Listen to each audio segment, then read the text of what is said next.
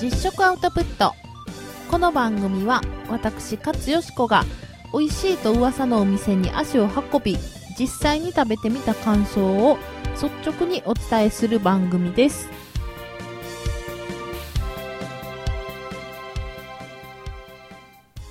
はい皆さんおはようございます。実食アウトプット勝よしこです。えー、ただいま5月の31日土曜日でございます。いかがお過ごしでしょうか？えー、私はと言いますと、えー、先日から、えー、パソコンにですね、なんかこのデスク領域不足みたいなやつがずっと出て、もう鬱陶しい。これはもうどうしていいのかわかんないですね。また出てきましたけども、えー、な、何が足りないと言うんでしょうね、これね。なんか G、ドライブ G のディスク空き量が少なくなっています。うん。そんなこと言われてもね、よくわかんないので、まあ、とりあえずほっときますが、うん、なんか相変わらずあの、インターネットの調子が悪いのがずっと続いていて、テクノストレスというやつですよ、これが。ね現代病ですね。うん、そんなストレスを解消すべくというわけでもないんですが、えー、昨日、えー、毎年恒例、ビアガーデンに行ってまいりまして、えー、大阪は梅田駅前第一ビル屋上にあります新鮮閣さんという、えー、中華料理屋さんのやってらっしゃるビアガーデンが、えー、美味しい美味しいといつもここで申しておりましたところその影響、えー、あったのかなかったのか昨日すっごい人でですね。実はいつももっと早い段階で行くんですよ。ゴールデンウィーク明けすぐぐらいに行ってまだちょっと肌寒いなっていうぐらいに行ったりしてたんですけど今年はちょっとあの予定が合わなかったり雨が降ったりして、えー、先送り先送りになった結果、えー、昨日第1回目のビアガーデンがあったんですがいやーすごかったですね。あの普段あの屋上の半分ぐらいで仕切って、えー、そこまで客席にしてやってたんですけど昨日行ったらなんかその今まで仕切ってたところの仕切りが取り払われ、その奥にも今までの、えー、スペースと同じぐらいのスペースがあって、えー、こんな今まで半分ぐらいのとこに、えー、しかもなんか好き好きでおったのに今日なんかすごいみたいな感じになって、まあ、見渡す限りの、えー、カッターシャツ姿のサラリーマンの皆さん、いやー、あの、クールビズでね、あの、あんまりそのネクタイを締めてらっしゃる方はいらっしゃらなかったので、頭に鉢巻きを、ネクタイで鉢巻きを巻くみたいな姿こそ見られなかったものの、えー、精神性としてはかなりそれに近い状況の、えー、男性、そして、えー、そんな男性たちにキャッキャキャッキャと、えー、楽しそうに絡んでいる女性、えー、いろんなこのね、社会の縮図を、え見た感じですよ。私はというと、ね、あの、いつもの陽気なお友達と一緒に行っていたので、あのなかなかその、ね、かっちりした仕事仲間でとか会社のメンバーでとかいう飲み会は実際あんまりなかったりするんですけど、あの、お友達とご飯行く時の方が圧倒的に多いし、えー、まあ、私以外の人はね、もしかしたら行ってるのかもしれないですけど、私はそんな、あの、なかなか声がかかることもなく、えー、お友達と一緒に行っておりますが、えー、そういうね、会社勤めの人は、部署のみんなで、えー、同期会しようよとかいうのがあるんでしょうね。どうやら。うん、あれはあるな。察するところ。なんかね、あの、一番やばいと思ったのが、ちょっと離れた席の島で、なんかサラリーマンの皆さんがすっごい盛り上がっていて、えー、イエーイみたいな、なんとかゲームみたいな、パンパン、なんとかなんとかみたいな、なんかゲームが始まって、なんかそれもなんかちょっと一段落したなと思ったら、私たちの隣をね、なんか明かりのついたものを取り囲んだ数人の男女が、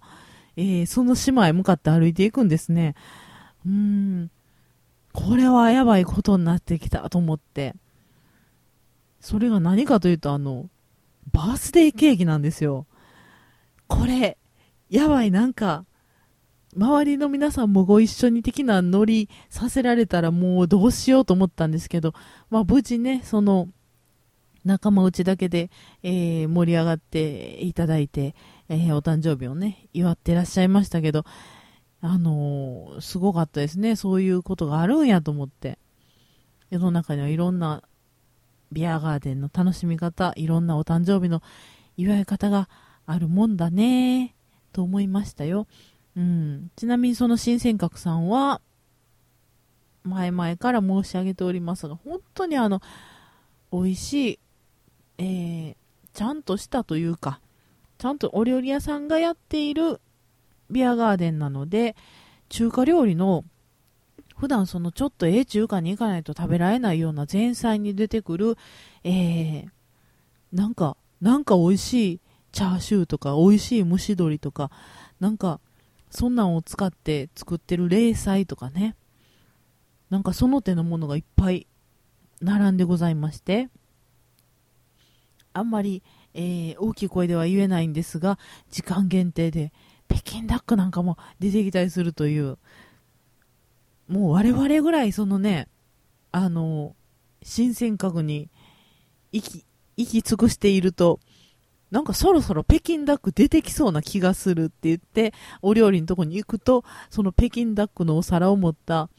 お姉さんと鉢合わせしても、奥や否や取るみたいな状況に、えー、なるわけですけども、まあまあそういう、えー、北京ダックの匂いが嗅ぎ分けれるようになるまで皆さんも何回かね、通っていただければと思います。えー、新尖閣神に千人の線、そして、えー、角ですね。六角の角です。えー、門構えにおのおのの角ですね。という新尖閣さんに行って、いや夏やなという夏の風物詩、1個完了。そして、えー、もう一つ、お家では、えー、夏の風物詩になっております。えー、今年も梅酒トマトを作りましたよ。作ったといってもね、ただ混ぜるだけなんですけど、えー、トマトをたくさんちょっといただきまして、それを、えー、夏やなと言いながら、梅酒に浸して、えー、いただきました。前々から申しておりますように、えー、トマトの一番美味しい食べ方であり、梅酒の一番美味しい飲み方であり、えー、夏の、えー、美味しい風物詩でございます。本来ならね、その、普通の大きさのトマトをこうざく切りにして中のちょっとドゥルッとした部分が、えー、むき出しになるような状態にできるだけしてさいの目切りにするんですけどでその状態でさいの目って言ってもちょっと大きめのざく切りぐらいの大きさに切って、えー、梅酒の原液とボトボトボト入れてでそのままちょっとえー、浸しておきます。お風呂入る前に浸してお風呂上がりに食べる、飲むっていうぐらいの感じがいいかなと思うんですが、えー、そこにですね、食べるときにはドボドボと氷を入れて、えー、その氷がちょっと溶けてきたのと、梅酒と、えー、トマトのちょっと、えー、にじみ出るお汁みたいなの混じり合う、えー、なんとも言えん、なんやろこのフルーツ、なんか天国のフルーツみたいな味がすると思いながら食べていただけるんじゃないかなと思うんですが、えー、今回はちょっとちっちゃめのミディトマトで作ったんですが、それもそれでね、あのー、美味しかったですよ。ミディトマトの甘さと、あとまあちょっとあの皮が、えー、プチッと硬い感じがして、それもまあ噛み応えがあって美味しかったですけれども、皆さんもぜひ、どこにでもあるトマトとどこにでもある梅酒でできるんでね。これ、あの、夏の風物詩にしていただければと思います。えー、そしてそして今週は、あのね、普段そんなに家でお魚料理ってしないんですよ。あの、まあまあ、サンマの時期にサンマをフライパンで焼くとかね。なんかちょっとあの、美味しそうなやつがあったらムニエルぐらいしようかなとか、鮭の、えー、ちょっとオイル焼きにしようかなとか、なんかそんなぐらいのことなんです。そんなあの、一からなんか魚をさばいたりとかいうことは家ではあんまりしないんですけど、なんかスーパーで、イワシが結構安く出ていて、あ、イワシか、いいなと思って、焼くのもいいし、揚げるのもいいけど、揚げたら油だらけになるしなと思って、ふと思いついたのが、あの、いつもね、鶏肉の、あの、手羽元とかを、お酢で甘辛い味付けにお酢を足して、えー、炊くんですけど、イワシをちょっとそれで炊いてみようと思って、炊いてみました。えー、圧力鍋でもしかしたら夢のあの骨まで、えー、食べれるというやつが作れるんじゃないかなと思って作ってみました。えー、イワシは、えー、まあ、割と小ぶりなやつでしたので頭を落として内臓をシュッと出して、え、それで尻尾もまあいらんかなと思って尻尾も切って鍋の中に敷き詰めまして、えー、醤油みりん、酒、お酢、それぞれ 50ml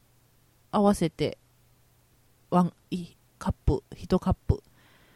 になる状態にして、あと砂糖をぶわーっと、ま大さじ3、4ぐらいかな。ちょっと甘めの方が美味しいかな。で、本当なら、えー、土生姜の千切りあたりを入れたいところですが、生姜買ってくるのを忘れていたので、チューブの生姜をムニムニムニといっぱい入れて、それで炊きました。でですね、まあちょっと、あの、お水も足したりしたんですけど、ちょっとあの、イワシがひたひたになるぐらいまで、えー、水を加減して、えー、圧力鍋で30分加圧。なかなかそのね、確認の時とかなん、なんかその、筋煮込み、トロトロのやつ作りたい時ぐらいしかなかなか30分炊かないですよ。でもまあ、これもホロホロのためと思ってね、イワシを30分加圧しまして、それで、えー、圧が抜けたら、もう本当にね、感動した。あ、これか、骨まで食べれるってやつはっていう感じで、もう全然口に、あの、口になんか刺さったりとか、なんかちょっと、わ、チクッとするみたいなのも全然ない。硬さで言うとね、ビスケットぐらいかな。うん。まあ、あの、骨の部分も本当にホロホロになって、えー、尻尾の方の骨も結構、あの、怖いですけど、怖いってあの、硬いですけど、それも何の何の全然気にならない、えー、硬さでしたよ。味もめっちゃ美味しくって、あの、ちょっと濃いめの味付けなんでね、あの、日本酒とか飲みながらちびちび食べてもいいし、あの、白いご飯にもよく合うんですよ。あの、白ご飯でもいいし、えー、お茶漬けにしても美味しいし、ちょっとね、結構多めに作ったんで、えー、夜は、その、お酒と一緒に。で、なんか、次の日とかになったら、えー、白いご飯と一緒に、みたいな感じで食べたんですが、なかなかね、簡単でしょ？もうただ魚さばいて、調味料パッパッパって入れて、あとはもう30分加圧するだけなので、超簡単なので、あの、またね、イワシの、それでイワシの旬っていつなんかなと思って今調べてみたんですが、なんかいつもあるような気がして、そしたらば、まあ種類にもいろいろよるんですが、7、8、9月ぐらいから、えー、そうですね、旬の、えー、種類によっては1月、2月ぐらいまでずっとなんなんなと取れてる。なんなと取れてるな。うん。まあでも、マイワシなんでしょうね、普段その使うとしたら。そしたらまあ夏から秋口にかけてが割と旬なので、これからの時期また安くて美味しいのがいっぱい出回るんじゃないかなと思っております。うん、楽しみですね。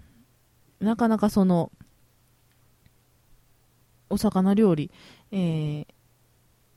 焼くとか揚げるとかだと、その辺なんか汚れちゃったりするんですけど、圧力鍋の一番いいところはね、あの、あれですよ、キッチンが全然汚れないところですね。素晴らしく、えー、美味しかったです。うん。またやりますね。皆さんも試してみてください。あとは、今週またいろんなものを食べたんですが、あの、ステーキのタケルに、えー、以前、あれどこやったっけ？東三国やったっけ？えー、新大阪の方の、えー、ステーキのタケルという、あの、1ポンドステーキが有名なね、ステーキ屋さんがあって、そこの、あの、お店に行ってたんですけど、その時は普通に1ポンドのステーキを食べて、いやーお腹いっぱい、肉でお腹いっぱいだよとか言ってたんですが、先日福島店の前を通ると、ティーボーンステーキが、えー、なんと今なら1200いくらみたいなポスターが出てて、わー、ティーボーンステーキか、ちょっと食べちゃおうかなと思って、結構なんか 300g とか書いてあったんですけど、いや、1ポンドを食べた私にしてみれば、300g ぐらいなんてことはないやろうと思って、えー、T ボーンステーキを食べに行ってみました。なんか、普段ね、その、それこそとんかつ屋さんとか行ってグラム選べるところとかでも、もう一番ちっちゃい 80g のやつで十分なんですよ。なんかまあ衣もあるし、ソースもあるし、80g ぐらいで十分お腹いっぱいになっちゃうなと思うんですけど、なんかそのステーキとか言われると妙にこう、えー、自分の中の凶暴な部分が、ワイルドな部分が出てきてしまいまして、その何百グラムとか言われると食べちゃおうかなとか思っちゃうんですけど、その T ボーンステーキもできればその血の滴るようなレアでと言いたいところだったのですが、えー、まあ、焼き方選べるんですけど、ミディアムか、ウェルダンで、と言われたので、まあ、ミ、ミ、ミディアムで、みたいな感じでミディアムに焼いていただきました。それでもね、あのー、火の通り具合もそこそこに、えー、お肉自体が柔らかくって、T ボーンステーキってあの、美味しいですね。いろんなお肉のいろんな味がしますね。うん。骨の近くの肉は骨の近くで、えー、ちょっとジューシーだったりとか、えー、赤身の部分は、えー、それこそあんまりその脂身はないけどお肉のがっしりした味が結構いたしましてタケルというとあのタケルスパイスがおなじみですけどもテーブルの前にいろんな種類のスパイスが並んでるんですね塩コショウで、そのタケルスパイスっていうスパイスとか、えー、お醤油とかポン酢とかいろいろマスタードとか並んでいって、えー、今回は、えー、タケルソースって書いてあったかなあの、玉ねぎのソースがありまして、それがすごく美味しかったので、えー、ほとんどそれでいただいてしまいました。醤油ベースの味で、えー、玉ねぎが漬け込んであるようなソースなんですけれども、それがめっちゃ美味しかったです。あの、脂っこい部分ともよく合うし、えー、赤身のところとも、えー、さっぱりした味同士、えー、非常に相性が良くって美味しくいただきました。で、えまあ、若干の罪悪感というほどでもないんですが、え 300g も肉を食べてしまった自分まあそんなねあの自暴自棄になって何でも、あの毎日お腹いっぱいご飯を食べていますっていう状態ではないので、まあできればセーブできるところはして、うん、美味しいものをちょっとずつ、あの、体調も気にしつつ、体重も管理しつつと、日頃は思っている私が、なぜあのステーキ屋に行くとあんなに1ポンドとか食べてしまうんだろう。っていうちょっと自責の念もありつつ、そっから我が家への帰り道にミスタードーナツがあるんですが、ミスタードーナツの前を通ると、今までね、実は3回食べに行ったのに食べれなかったものが売ってたんですよ。それが何かというと、ミスドの、えー、クロワッサンドーナツ。あの、クロワッサンのサクサクっとした生地でドーナツ型になっていて、えー、上にチョコがかかってて、中にカスタードクリームが挟んでてみたいなんとか、えー、3種類味があるんですが、そのクロワッサンドーナツがですね、その日に限って売り切れてなくって残ってて、うわーこれもう、今までずっと売り切れてて食べれなかったのに、今日あるっていうのは、これはもう、神のおぼし飯以外の何でもないなと思って、私割とその神のおぼし飯とか勝手に思っちゃって、あの、行動を決定づけられることが、まあまああるんですが、この日もまあ、確かに 300g の肉は食べたけど、まあ、甘いものなら全然まだ美味しくいただける気分。なんならステーキにライスつけなかった自分、ブラボーと思って、えー、ミスドに吸い込まれるように入っていきまして、そのクロワッサンドーナツをいただきました。えー、ドーナツ大好きな仕事場のお兄さんにですね、クロワッサンドーナツはなかなかあれは美味しいですよ、みたいな話を聞いていたので、えー、期待値ガンガンに上がっていたんですけど、その期待をね、そんなに裏切らない、えー、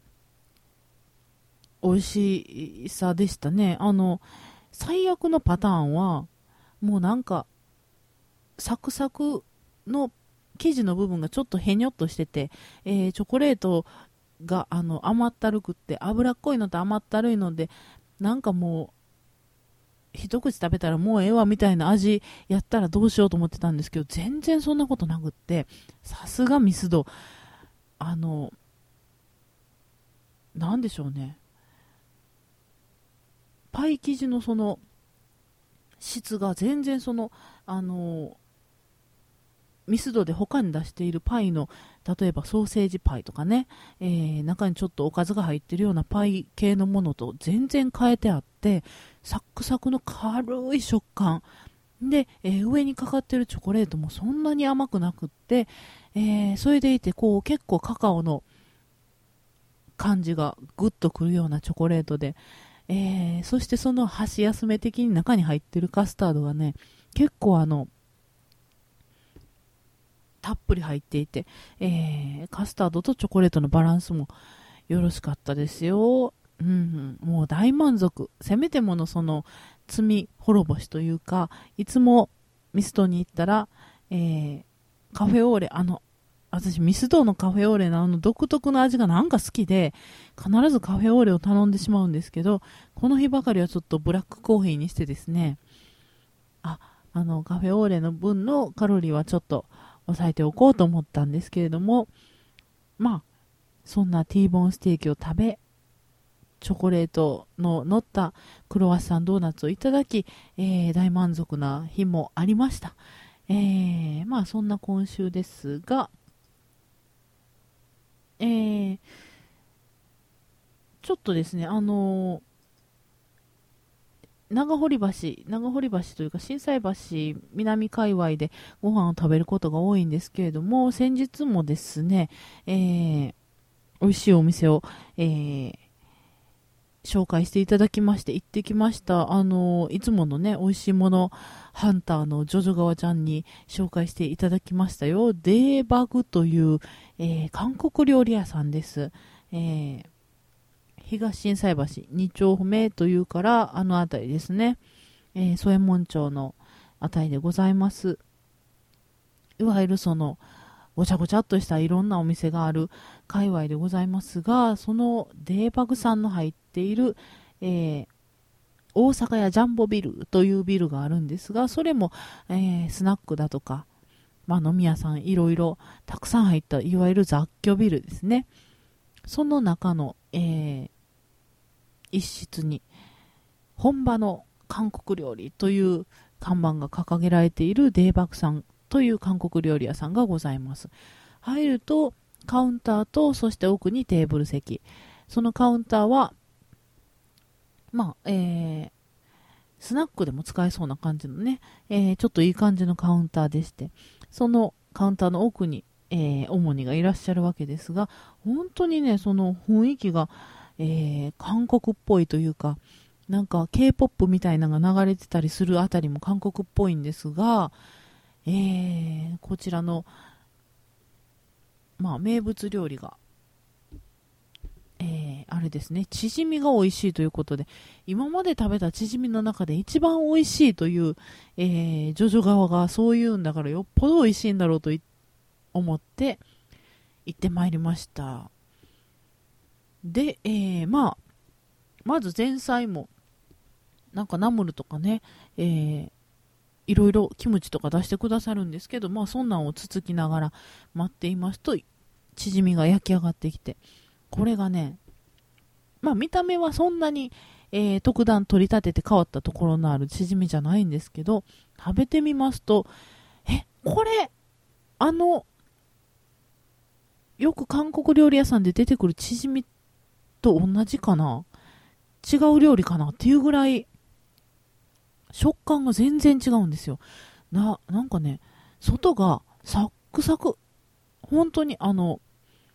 サクッとしてるっていうぐらいサクッとしてる。端っこだけじゃなくて真ん中部分も、えー、全部外側がサクッとしてて、えー、なんならカリッとしてて、中に、あの、いろんな具が入ってるんですね。お任せで作作ってもらったんですけど、それぞれのなんか、なんとかチヂミみたいなもいろいろあるんですが、我々はこの日おお任せでって言ったらいろんなものが入ってました。えー、海鮮とかね、えー、イカとかタコとか、えー、いろんなものも入ってたし、えー、あとね、ごまの葉のちぎったやつとかもいっぱい入ってて、もう私ごまの葉大好きなんでめっちゃ嬉しくって、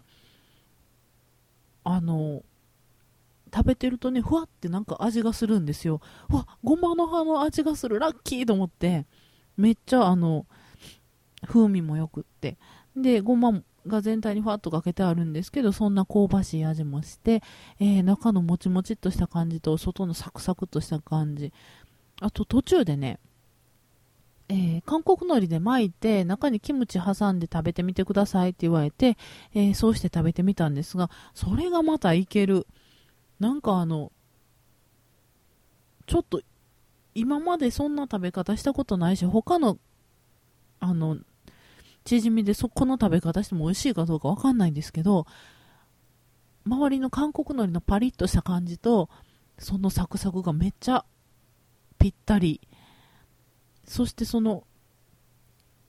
キムチを挟んで食べるとまた全然違う一品になったような感じですごく美味しかったです。このあの、チヂミだけでもここに食べに行く値打ちあるなと思って、えー、大変美味しくいただきました。サムゲタンもその後いただいたんですけど、これも美味しかった。